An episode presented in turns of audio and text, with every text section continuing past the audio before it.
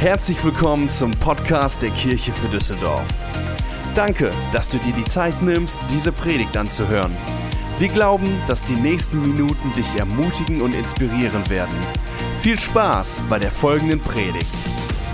Ich wünsche dir frohe Weihnachten und ich freue mich, dass du eingeschaltet hast und egal wo du sitzt, vor welchem Bildschirm, welchem Wohnzimmer oder von welcher Stadt du zuschaust, es ist für mich ein großes Vorrecht, mit dir diesen Online-Heiligabend-Gottesdienst gemeinsam zu feiern. Und im Monat Dezember haben wir uns mit dem Thema Hoffnung auseinandergesetzt und wofür ich in der Vorbereitung gebetet habe, dass durch diese Weihnachtsandacht jeder Einzelne ermutigt wird und neue Hoffnung bekommt der eine Planänderung in diesem Jahr erlebt hat.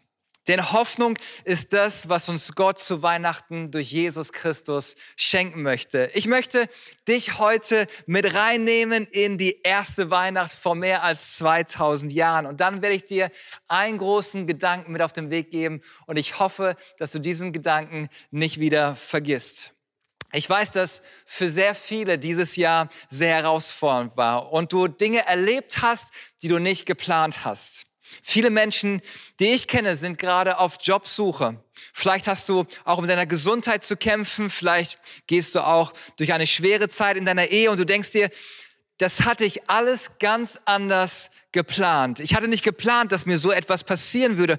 Und dann gibt es diejenigen, die dieses Jahr einen leeren Stuhl an ihrem Tisch haben werden, weil jemand, der dir sehr nahe stand, nicht mehr da ist. Und du denkst dir, das habe ich mir ganz anders vorgestellt, das habe ich nicht geplant. Wir haben gehofft, dass die Covid-Krise zu dieser Jahreszeit vorbei wäre. Wir hatten gehofft, an Weihnachten mit der gesamten Familie feiern zu können. Und Gefühle von Enttäuschung, Frustration und Trauer machen sich breit. Immer wenn wir Dingen gegenüberstehen, die wir nicht geplant haben, kann es für manche sogar so weit kommen, dass sie in ihrem Glauben erschüttert werden und sich fragen, okay Gott, wo bist du? Warum lässt du all das zu? Das habe ich nicht geplant. Und ich möchte euch mit reinnehmen in das Szenario der Geburt von Jesus, weil genau das in der ersten Weihnacht auch passiert ist.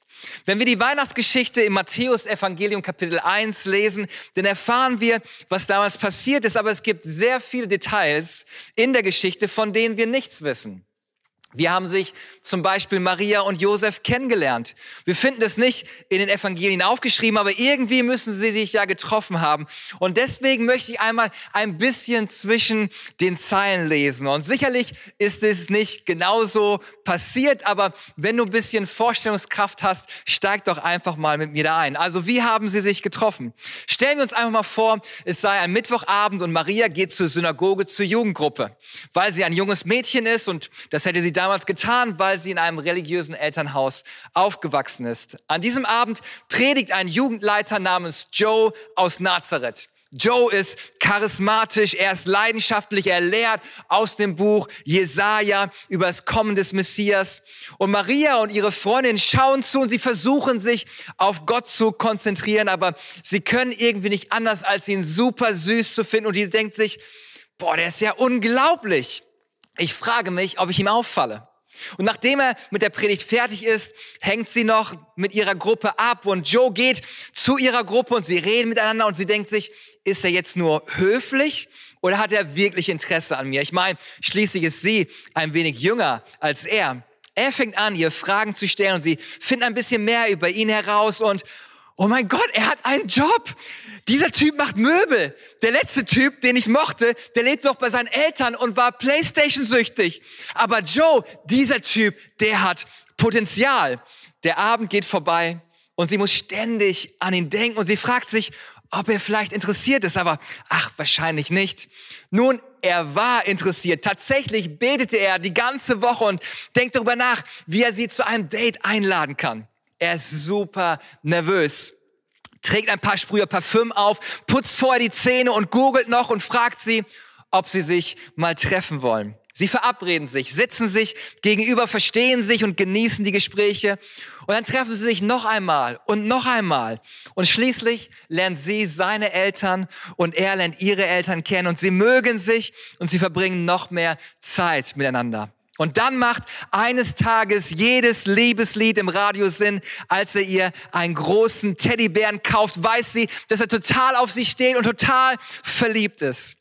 Sie hat keine Ahnung, dass er bereits sein Geld aus dem Möbelverkauf spart für die Hochzeit und er schließlich ein halbes Vermögen für den Ring ausgibt. Denn eines Tages nimmt er sie mit auf einen Spaziergang. Die Sonne geht unter, sie gehen über diese Brücke und so denkt sich, könnte das der Moment sein? Ah, ich weiß es nicht. Das nächste, was passiert ist, Joe hatte einen Freund mit einem Teleobjektiv gefragt, sich zu verstecken, um diesen Instagram-Moment festzuhalten. Er kniet sich hin und fragt sie, willst du mich heiraten? Und sie wird irgendwie überrascht. Sie hat damit gerechnet, aber irgendwie ist sie überrascht und aufgeregt und sie sagt, ja, natürlich will ich. Sie erzählen es den Eltern. Ihre Mutter beginnt sofort die Hochzeit zu planen. Ihre Mutter macht alle verrückt. Ihre Mutter ist ein Control Freak. Kannst du dir das ein bisschen vorstellen? Wir wissen nicht genau, was passiert ist, aber so etwas ist irgendwie passiert. Was haben sie dann getan? Sie sind ein junges Paar, sind verrückt nacheinander, sie sind verliebt, sie haben genau das getan, was du tun würdest und was Jessica und ich getan haben. Und das ist, sie haben begonnen, ihre Zukunft zu planen. Denn jeder macht das. Wir kennen die Details ihres Planes nicht, aber wir wissen, dass sie beschlossen haben zu warten, bevor sie körperlich wurden. Das wissen wir, weil es in der Bibel steht. Vielleicht planen sie eines Tages ein Haus zu kaufen. Sie haben beschlossen, eines Tages Kinder zu bekommen. Sie wollen zuerst einen Jungen und dann ein Mädchen. Sie werden den Jungen Cristiano Ronaldo nennen, weil man das so macht und das Mädchen vielleicht Chantal oder sonst was. Sie machen Pläne. Dann ist Maria eines Tages alleine und sie hat diesen heiligsten Moment, diese göttliche Begegnung. Ein Engel des Herrn erscheint Maria und sie kann es nicht glauben. Der Engel sagt zu ihr, du wurdest auserwählt, du wirst einen Sohn gebären. Und sie sagt, ah, ich glaube, du hast dich verhört oder hast dich an der Tür geirrt. Du, ich bin noch nicht verheiratet und Josef und ich, wir sind noch nicht, du weißt schon. Er sagt, nein, nein, nein. Du wirst das Kind durch den Heiligen Geist empfangen.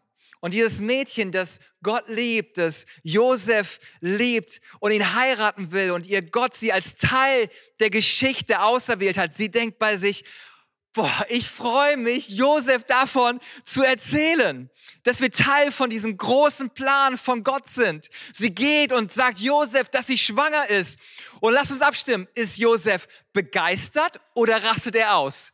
Begeistert oder ausrasten? Schreib gerne deine Meinung in den Chat. Ich glaube, er ist ausgerastet. Das war ein ganz normaler Typ. Vom Heiligen Geist schwanger. Uh -huh. Gib mir seine Adresse. Wie heißt er? Ich mache ihn fertig. Ich meine, das waren echte Menschen und wir wissen nicht, wie es dazu kam, aber wir wissen, dass im Matthäus-Evangelium Kapitel 1, Vers 18 und 19 die ganze Beziehung gegen die Wand gefahren ist. Schauen wir uns das an und lesen zwischen den Zeilen, weil wir es nicht genau wissen, was passiert ist, aber wir können uns das irgendwie vorstellen. Wir lesen dort im Vers 18, und so wurde Jesus Christus geboren. Maria, seine Mutter, war mit Josef verlobt, aber noch vor ihrer Hochzeit wurde sie, die noch Jungfrau war, schwanger durch den Heiligen Geist. Wir wissen nicht, wie Josef reagiert hat, aber wir wissen, dass er bestimmt verletzt enttäuscht und verärgert war. Denn wir sehen das Ergebnis in Vers 19. Josef, ihr Verlobter, war ein aufrechter Mann. Um sie nicht der öffentlichen Schande preiszugeben, beschloss er, die Verlobung in aller Stille zu lösen. Was wissen wir?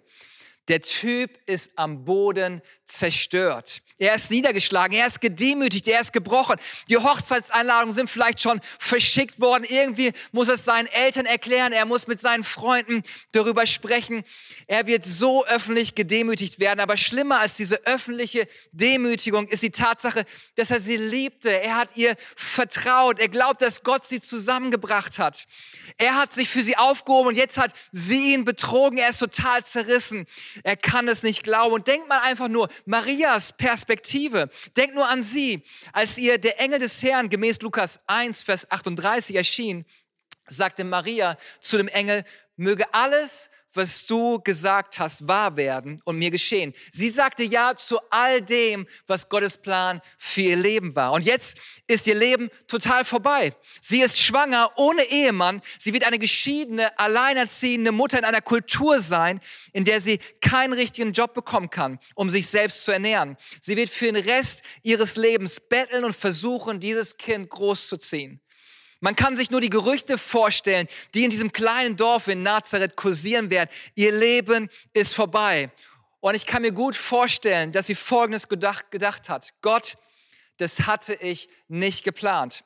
Gott, ich habe Ja zu deinem Plan gesagt. Ich habe alles getan, was du von mir wolltest. Gott, warum lässt du das zu? Gott, ich habe doch nur versucht, das zu tun, um was du mich gebeten hast. Gott, das ist nicht fair. Und genau hier sind einige von uns gerade. Das ist nicht das, was ich geplant habe und ich weiß nicht, was es für dich ist. Vielleicht wolltest du deinen Kindern dieses Jahr ein tolles Weihnachtsfest schenken, aber plötzlich ist dein Auto kaputt gegangen und hat dich ein halbes Vermögen gekostet. Vielleicht hast du auch dein ganzes Leben und deine ganze Liebe in deine Kinder investiert und sie waren dein Leben. Alles, was du getan hast, war für deine Kinder und jetzt treffen sie schlechte Entscheidungen. Du schaust dich um und fragst dich, was macht ihr? Das habe ich nicht geplant. Du hast einen Job angenommen und du wusstest, dass es ein besserer Job sein würde mit einer Chance auf Beförderung, eine Chance aufzusteigen und du bist aufgestiegen. Und dann kam die Pandemie und die wirtschaftliche Lage hat sich total gewendet und dein Unternehmen hat sich verkleinern müssen. Und du warst der Letzte, der reingekommen ist und daher auch der Erste, der entlassen wurde. Das hattest du nicht geplant. Es gibt auch einige, die dachten, ich würde mit ihm oder mit ihr glücklich werden bis ans Ende unseres Lebens und jetzt bist du allein und überhaupt nicht glücklich, sondern verletzt und enttäuscht und fühlst dich eher am Ende deines Lebens und du fragst dich, das hatte ich nicht geplant. Gott, wo bist du? Und hier kommt mein Gedanke für dich. Die biblische Wahrheit, die ich dir mit auf deinen Weg geben möchte für dein Leben. Und diesen Gedanken solltest du festhalten. Und diesen Gedanken, mir ist er so wichtig, dass du diese Wahrheit in dein Herz pflanzt. Und das ist das Folgende. Wenn du eine Planänderung hattest und du dein Leben nicht mehr verstehst, merke dir das Folgende. Du musst den Plan nicht verstehen, um zu vertrauen, dass Gott eine Bestimmung hat für dein Leben. Lass es mich noch einmal sagen. Ich möchte, dass du es fühlst und glaubst in deinem Herzen. Du musst den Plan nicht verstehen, um zu vertrauen, dass Gott eine Bestimmung hat für dein Leben. Maria und Josef hatten Pläne. Und ihre Pläne wurden zerstört. Josef stellte fest, dass er keine andere Wahl hatte, als sich von ihr scheiden zu lassen. Und er denkt darüber nach. Wir lesen in Matthäus Kapitel 1, Vers 20 folgendes. Während er noch darüber nachdachte, erschien ihm ein, im Traum ein Engel des Herrn. Josef, Sohn Davids, sagte der Engel, zögere nicht, Maria zu heiraten, denn das Kind, das sie erwartet, ist vom Heiligen Geist. Warte, warte. Also alles ist wahr, was sie gesagt hat? Der Engel sagt im Traum ja. Und dann geht's weiter, Vers 21. Er zeigt uns den Grund. Sie wird einen Sohn zur Welt bringen. Du sollst ihn den Namen Jesus geben, denn er wird sein Volk von allen Sünden befreien. Und man kann sich nur vorstellen, wie Josef reagiert hat. Warte, warte, warte. Willst du mir sagen, dass Gott dabei ist? Du meinst also, es gibt einen Grund mitten in dem Schmerz. Du kannst fast hören, wie Gott ihm zuflüstert. Meine Gedanken sind nicht zu messen an euren Gedanken. Und meine Möglichkeiten sind nicht eure Möglichkeiten, obwohl du vielleicht nicht das Gefühl hast, dass ich alle Dinge zum Besten wenden werde für die, die mich lieben. Trotzdem mache ich's. Du musst den Plan nicht verstehen, um darauf zu vertrauen, dass Gott eine Bestimmung hat für ein Leben. Und manchmal fühlen wir uns wie so ein Puzzleteil das manchmal auch ziemlich grau aussieht. Wir fühlen uns verloren in all den Puzzleteilen. Und mit all den Ecken und Kanten scheint das Leben gar keinen Sinn zu machen. Wo passe ich in dem ganzen Leben hier überhaupt rein? Das macht gar keinen Sinn. Ich finde meinen Ort nicht im Leben. Aber das, was wir wissen dürfen und was wir lernen dürfen, ist, dass Gott ein viel, viel größeres Bild hat. Er sieht weiter, er sieht größer und er weiß, wo du in dieses wunderbare Bild hineinpasst. Jede Rundung macht er passend, jeden Umweg wird er gebrauchen zum Segen für dich. Lass mich diesen Gedanken noch ein wenig entwickeln. Es gab einige Momente in meinem persönlichen Leben, wo die Dinge nicht so gelaufen sind, wo ich, wie ich es geplant hatte. Und ich habe mich gefragt, Gott, wo bist du? Und warum ist all das passiert? Aber allein der Fakt, dass ich heute hier stehen darf in dieser Kirche, ist ein Resultat von Dingen, wo mein Leben nicht nach meinem Plan gelaufen ist und Gott all das trotzdem gebraucht hat, dass ein größeres und schöneres Bild zustande kommen konnte. Ich bin froh, dass Gott von Zeit zu Zeit meine Pläne unterbricht, um eine andere Bestimmung zu verwirklichen. Selbst in Zeiten, in denen es vielleicht in ich nicht verstehe und auch vielleicht nicht mag und verwirrt bin, mitten in all dem zu vertrauen, dass Gott einen Plan mit meinem Leben hat. Das gilt auch für Maria und Josef. Denk mal drüber nach. Maria ist schwanger mit dem Sohn Gottes. Und wenn ich Josef gewesen wäre, hätte ich gedacht, hey, wir tun das alles für Gott. Ich meine, wir sind im himmlischen Auftrag unterwegs. Das wird alles glatt laufen, wo der himmlische PDA völlig schmerzfrei Sinis und das Baby ist einfach da. Wir haben ein Baby. Das Ding ist einfach. Nee, nee, nee. Das Baby kommt und Maria hat ihre Wehen und hey, wo befindet sie sich mit den Wehen? Auf einem Esel.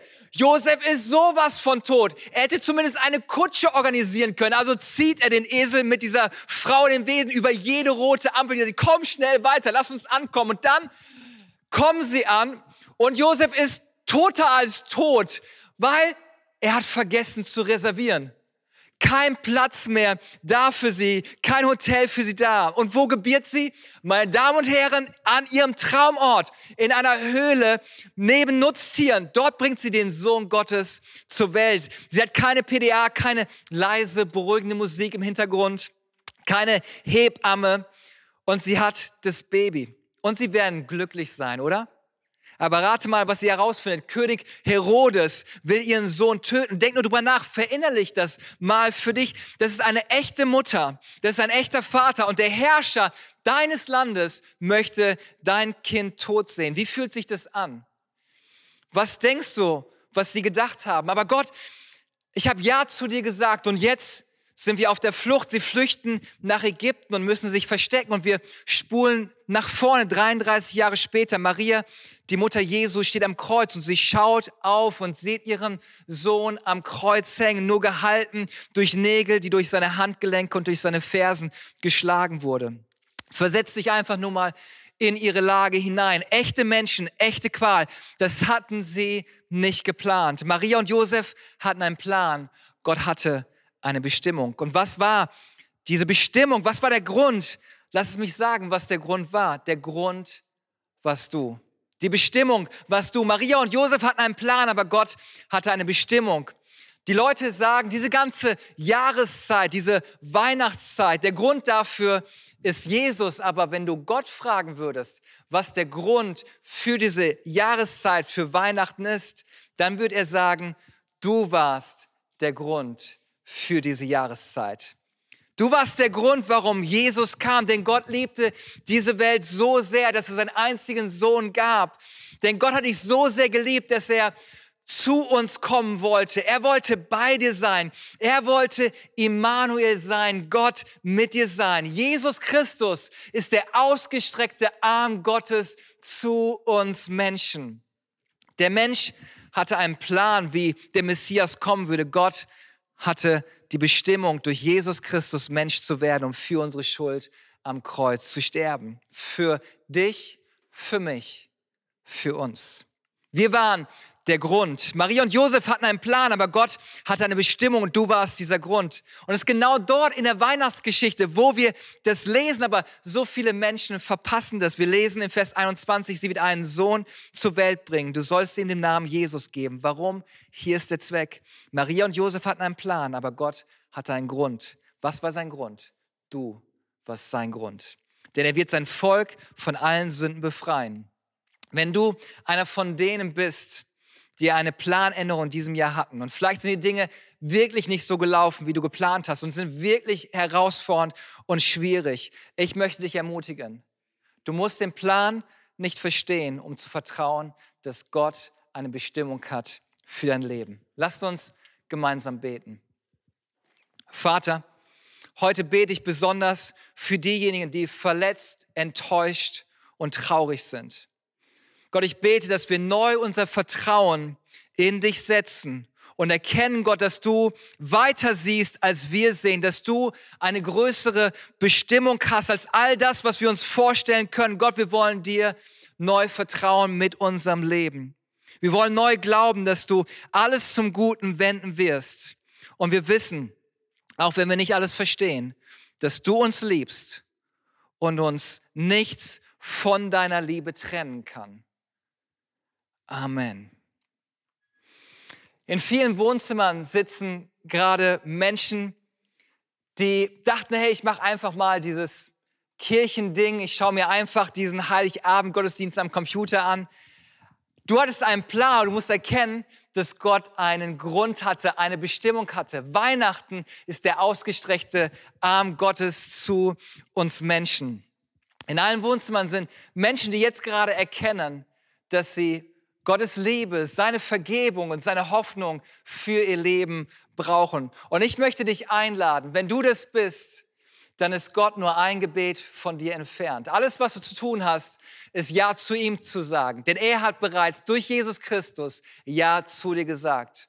Und wenn du merkst, dass du das bist, dann bete einfach das folgende Gebet. Sag, Jesus, ich wende mich von meiner Schuld ab. Ich wende mir dir zu. Ich brauche deine Gnade, deine Vergebung, deinen Frieden. Schenk mir einen Neustart in meinem Leben. Ab heute möchte ich mit dir und für dich leben.